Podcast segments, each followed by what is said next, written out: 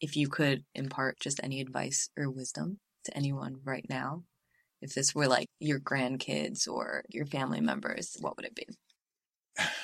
What I would and have said to uh, my children and grandchildren is uh, to think for yourself, to not just take somebody's word, either on television, on the radio, or in the classroom, that this is the way it is. Find out for yourself.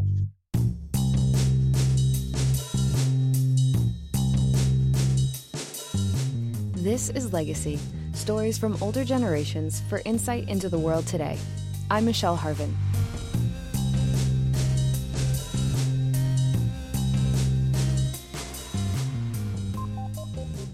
This only happened one time in the history of this country.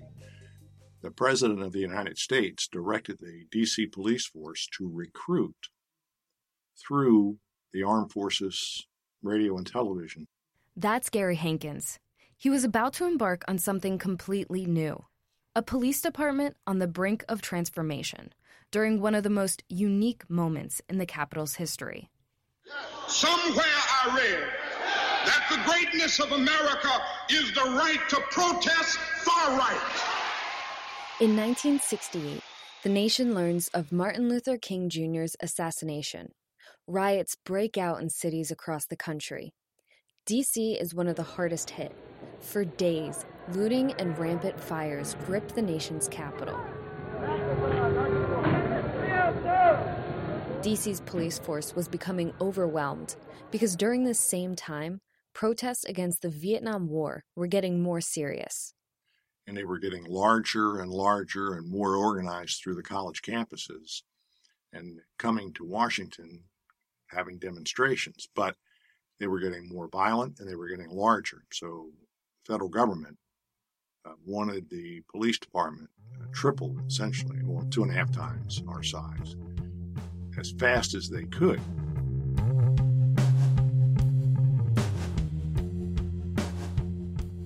Gary is president of the Retired Police Association in D.C., but before that, Gary was a young man fighting the war in Vietnam.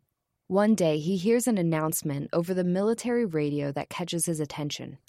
Hundreds of thousands of airmen, sailors, Marines, uh, Army were reading this spot announcement about joining the Metropolitan Police Department, and I wanted to become a police officer. And then this this came out of nowhere. I could join from Southeast Asia. They'd send the tests over. It'd be graded, and you'd be advised if you were hired or not. I was hired by the Metropolitan Police Department. I was one of literally thousands. When I came on board, no one in my department had ever been on a police department. A couple of them had been involved with the police, but from the other side of that of the badge. Around this time, about half of America is against the Vietnam War, and that number keeps rising. The anger and sheer size of demonstrations against the war begins making the US government pretty nervous. Gary hears about all this as he's making his way back home. When I'm coming back, we're advised by our uh, base commanders take your uniforms off before you get to a place where you're going to go into the airport. Take them off any whenever you can because if you have a military uniform on, there are people waiting to spit on you, to scream at you, to do what you know, throw thing blood on you when you arrive. We're being briefed before we leave that when you get home, you're not going to be welcomed. You're going to be insulted and perhaps assaulted. It's true. Gary's welcome home is immediately met with an outpouring of ridicule against his actions in Vietnam. And now his new job is to control these protests, along with learning how to be a DC officer. And it wasn't an easy time to do that.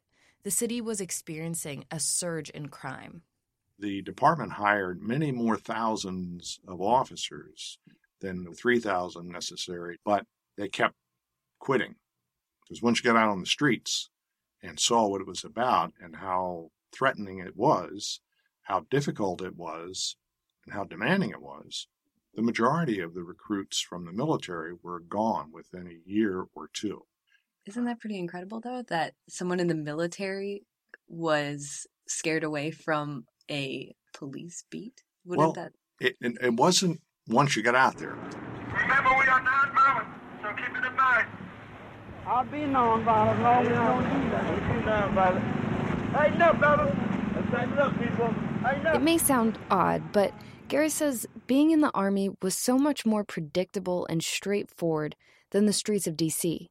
For one thing, he could no longer identify his enemy. No uniforms. We're wearing uniforms, but the people who are going to harm us look just like the ones who are not going to harm us. If they have a weapon, you're in serious trouble very quickly. And that that rattles you. You look out, you look down the street. You can't tell who's carrying a gun. You can't tell who's high on drugs. Can't tell who may be the one who wants to kill you. And that that opens your eyes and gives you a perspective you never had in the military. In the military, you pretty much knew when you went out on patrol, you were in danger and you were on alert. When you came back and were uh, in camp, then you were safe. Police department, you're out on the street, there is no safe harbor. So, yes, a lot of these guys who were in the military and, and they knew over there, they had a one year tour, they got out and they were safe. Came on the police department, you have a minimum 20 years if you want to retire from the police department, and you can never know when you're safe. And we were attending too many funerals for police officers in those years. For Gary, being a police officer meant being face to face with crime in a way he'd never been before. In the first week, uh, responded to uh, murder. I never saw anyone die while I was in the service, but I was in the Air Force, so it was remote. First of all, we're running to the sound of gunfire. That takes a little getting used to. We get there, there's a dead body in the alley behind this pool hall. There's blood everywhere, brains everywhere. And he was shot because he and another guy got into an argument in the pool hall, and shot him in the back of the head, dropped him there. And uh, in those two weeks, I saw a lot more violence and danger. But the challenges of his new career didn't stop there.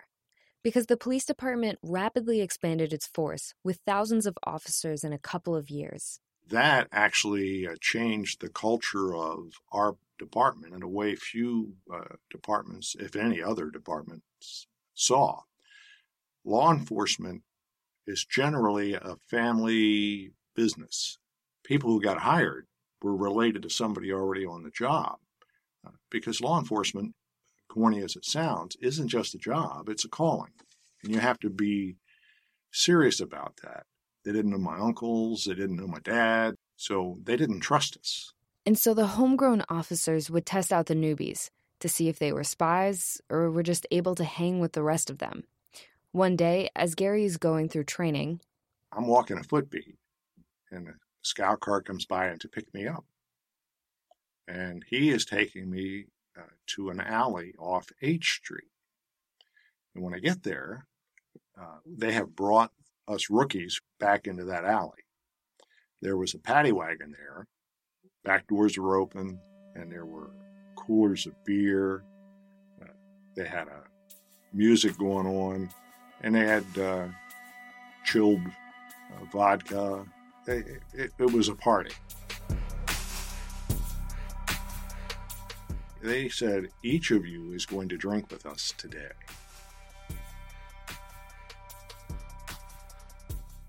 That was their test. They figured they would find out if we were internal affairs, if we were reliable and trustworthy or not, or were we part of the the uh, camaraderie. And we were probationary officers; you could be fired without any explanation.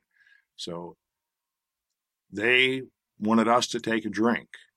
So all of us had to at least take a drink of beer if we wanted to get out of that alley and go back to work. And we did. For the ones who made it through the scrutiny of their new brotherhood and could adapt to their life as a police officer, the work wasn't over. Protests against the war started to escalate. For the next couple years, the Metropolitan Police prepare their newly enlarged workforce for unprecedented public disturbances. And in May 1971, their training gets put to the test with what became known as the May Day protests. They came and swore they were going to shut down the city with uh, by whatever means necessary, and tens of thousands of them came. They were supposed to be here for three days. When the majority of them did leave, about 10,000 of them stayed and camped in the park along the Anacostia River, West Potomac Park. Now we had 10,000 people committed to shutting down Washington. They started turning over cars, setting trash cans on fire. On Rock Creek, they were rolling huge boulders down off of Rock Creek into the roadways, hitting civilian cars as they were coming by. They were taking violent action. We arrested 7,000 people in one day. This is a record that still stands today. At no other time in U.S. history have there been more arrests in a single day. The National Guard was called in, along with thousands of troops on reserve. The Mayday Tribe, as they were called, were a more militant group of anti war activists, and they depended on disruption to bring the city to a halt. Accounts reveal protesters threw nails, glass, and rocks into the street in an attempt to block traffic. Around 50 buildings were vandalized and windows smashed. President Nixon ordered the police and military to pick up anyone on the street who looked like a protester. So the demonstrators quickly began losing ground. They didn't shut the city down. They didn't think we could arrest that many people. We had dozens of DC Transit buses that were contracted by the police department. They became our transport vehicles. When I arrested you, I would, instead of having to go back to the station, fill out all that paperwork, and that was what they were counting on. The demonstrators were counting on it. I arrest you, I'm out, I'm a police officer out of the loop for two, three hours. We had a system in place. If I arrested you, I got your information. If you refused to give it to me, it didn't matter. I took you over to the bus took a Polaroid picture of you standing next to me. It was essentially like a traffic ticket, which identified you, where you were arrested, and what was about. Gave that to the processing officer. You were taken on the bus. And I went back. So I could arrest somebody and be back in 10 minutes. So all day long we did that. We housed people at RFK Stadium, arrested and, and put them there because we didn't, we didn't have room to put 7,000 people in jail. Uh, there was a coliseum. That ended up being the, the place we took everybody. We ended up taking them all, and they were on the floor of the coliseum, and the officers were in the seats around and at the exits in order to to hold them. And we fed them and gave them water and drinks and blankets, and they they had a party. That was really neat. We tried to separate the men and the women, and we couldn't. We just had too many people. So they were dancing, they were uh, they were making love, they were doing everything on the floor that and we were leaving them alone. Uh, and by the next, well, within 48 hours, they'd all been processed, released by the courts, and then they went home too. The May Day protests were more significant than history gives credit. Although the protesters didn't shut down the government as they intended, many believe it did pressure the Nixon administration to pull out troops more quickly. Some accounts of this day say the police did not give protesters blankets or food, which prompted neighbors to throw supplies over the fence. A Boston Globe article at the time said it was the most obnoxious peace action ever committed. But these sentiments became largely overshadowed by controversy over the government's tactics. Years later, DC was ordered to pay $2.2 million in damages to over 900 protesters.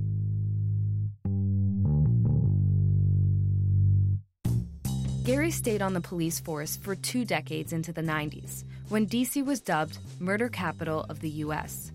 He retired in 92, but to this day remains highly involved in policing and how it's evolving. He stays active in the Retired Police Association and the police union, which he founded, and his own law firm, representing law enforcement unions. Legacy is produced by me, Michelle Harvin, Remember to subscribe to keep up to date on all our episodes. Check out my Twitter at Michelle Harvin to find all the links and to see some cool extra stuff like pictures and videos of our incredible storytellers. or you can go to legacythepodcast.com to see all that and more. Logo design by Elise Harvin, tech by Chris Herbert, and thanks to everyone who has helped in one way or another. Thanks for listening, and remember to tune in next week. You don't want to miss it.